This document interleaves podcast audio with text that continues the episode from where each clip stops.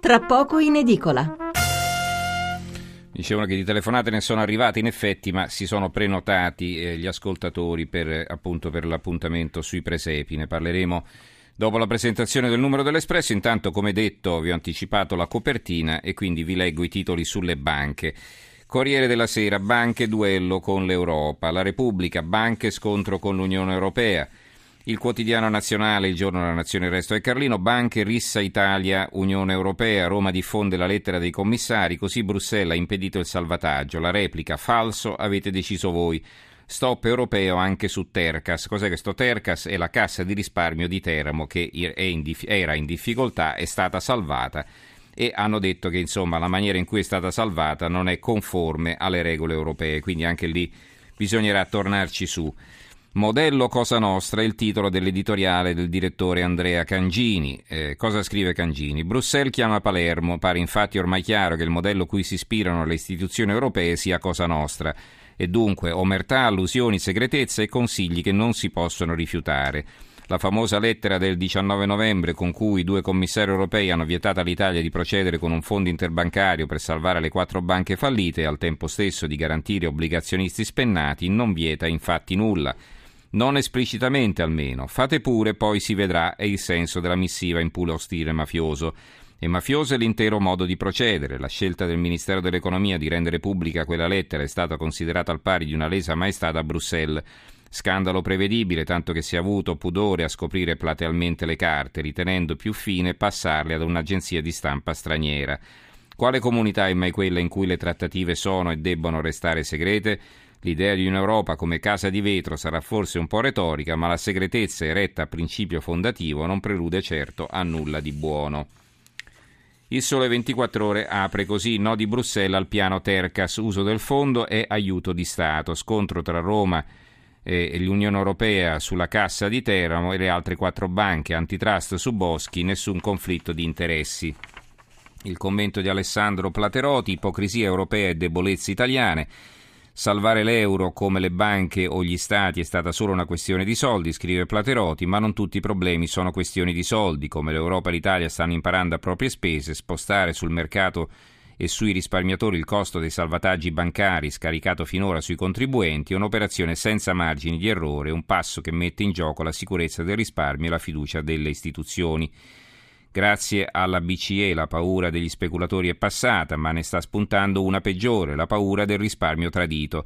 Il timore di crisi bancarie impreviste, i dubbi sulla capacità dell'autority di anticiparle, il rischio di perdere i risparmi per colpa dell'Europa sono minacce reali per la stabilità europea, come fu il balzo dei tassi nel 2011. Sulle banche l'Unione Europea che rischia di far saltare il banco. E poi Milano Finanza, quindi gli altri giornali economici, c'è il direttore Paolo Panerai nella sua rubrica Orsi e Tori che scrive, intanto il titolo vi leggo, ecco a voi Authorities Show, se, se Banca Italia va da Fazio e Litizzetto, se Consob va da Ballarò, se i controllori devono difendersi come politici sotto inchiesta, per i risparmiatori il futuro si fa nero. Che cosa scrive Panerai? Sì tra Fabio Fazio e Luciana Litizzetto, per di più con il pretesto di presentare un libro già uscito da tempo. Con tutto il rispetto per due ottimi professionisti degli show televisivi, è stata una vera sofferenza da italiano vedere il capo di un'istituzione per decenni considerata sacra, quasi più della Corte Costituzionale, che ha dovuto prestarsi a questa farsa per cercare di difendere Banca Italia. Non era mai successo neppure ai tempi dell'offensiva P2 con l'arresto vergognoso del vice direttore generale Mario Sarcinelli e l'incriminazione del governatore Paolo Baffi che la Banca d'Italia usasse gli stessi criteri dei politici sotto accusa per cercare di recuperare credibilità.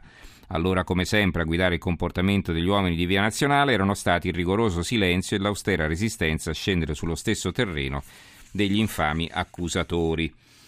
Non è chiaro poi se però Panerai difende a spada tratta l'operato di Banca Italia o eh, riserva anche lui qualche critica come fanno gli altri quotidiani economici per la verità. Allora Italia Oggi c'è un, una vignetta mh, mm, simpatica, l'Europa non fa differenze, dice uno dei due, l'altro risponde tratta l'Italia come qualsiasi altro servo della Germania. Il giornale apre così: c'è stata una truffa, il crack del credito, nuova accusa per l'Etruria, il PM indaga su raggiri ai risparmiatori e guerra tra Europa e governo sulle banche salvate. Il fatto quotidiano, Etruria, Boschi salvata dalla legge di Berlusconi. Crack era assente ma non sempre alle riunioni di governo. L'antitrust la assolve. Con i parametri fissati dalla legge Frattini del 2004 per un ministro basta uscire dalla stanza per evitare il conflitto di interessi, Palazzo Chigi vuole che la commissione d'inchiesta possa accedere agli atti segreti dei PM, incluso quello di Arezzo che indaga sull'Istituto Toscano. Altri due richiami in prima pagina, guerra tra l'Unione Europea e il Tesoro, grossi guai per Tercas e poi pensionato suicida, l'indagine è per truffa. Poi c'è il, l'articolo di fondo di Marco Travaglio che eh, parte dalle banche e poi allarga il discorso. Vi leggo la prima parte, naturalmente, perché poi si occupa d'altro. Papà Boschi, Pierluigi che manda in vacca Banca Etruria, Papà Renzi, Tiziano che fa bancarotte e quando il figlio diventa premier si ricicla uomo sandwich di outlet in giro per l'Italia per la società dell'ex presidente della Banca del Buco. Papallotti Marco, funzionario della BCC di, bon- di Pontassieve, che nel 2009 firma un mutuo da 697.000 euro a Papa Renzi e di lì a poco suo figlio Luca diventa capo della segreteria del neosindaco Matteo Renzi, il quale ingaggia nella sua segreteria anche sua moglie Cristina Mordini e papà Guidi, l'imprenditore Guidalberto, che come ha scoperto il nostro Marco Lillo, telefona all'avvocato Aiello, fedelissimo di Maroni, per parlare della sua nomina a commissario di Geoambiente, subito ratificata dalla figlia ministra Federica. Valeva la pena di rottamare un esercito di politici settantenni, carichi di moglie, amanti, figli e nipoti da sistemare, per consegnarci una combriccola di quarantenni provinciali e immaturi che ancora pendono dalle labbra e soprattutto dagli affari dei genitori? Hai voglia ripetere che le colpe dei padri non ricadono sui figli, ma questi figli sarebbero diventati ciò che sono senza cotanti padri? È l'evoluzione a passo di gambero del familismo morale italiota, passato dai figli di papà ai papà dei figli.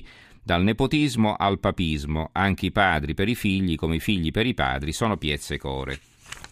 Libero, le azioni di Papa Boschi vendute prima del crack. Ecco, qui c'è una grave accusa da parte eh, del quotidiano diretto da Maurizio Belpietro. Lo scandalo Banca Etruria. Il papà del ministro ha ceduto i titoli in suo possesso quando sono schizzati addirittura più 68% dopo la decisione del governo di trasformare l'istituto in una SPA, il giallo delle obbligazioni senior e quindi praticamente eh, che è stato informato eh, della decisione del governo di, eh, di, procedere a questa trasformazione, questo ha fatto schizzare le azioni, lui le ha comprate, le ha vendute quando poi al momento, come sapete, si compra sulla voce e si vende sulla notizia, quando è uscita la notizia i titoli hanno cominciato a scendere e poi lui intanto però se n'era già disfatto, almeno questa è l'accusa di libero. Maurizio Belpietro, il direttore, firma questo articolo di fondo. L'Unione Europea svela, era possibile salvare le banche senza spennare i clienti, questo è il titolo. Adesso c'è la prova, il decreto salva banche che poi come si è visto sembra più un salva papà, non era l'unica strada per mettere in sicurezza i conti correnti dei clienti dei quattro istituti di credito sull'orlo del fallimento. C'era anche un'altra via, quella dell'intervento del fondo di tutela interbancario alimentato da contributi volontari e non obbligatori ossia di quella rete di salvataggio che il sistema aveva steso 30 anni fa dopo il fallimento del Banco Ambrosiano a tutela dei risparmiatori.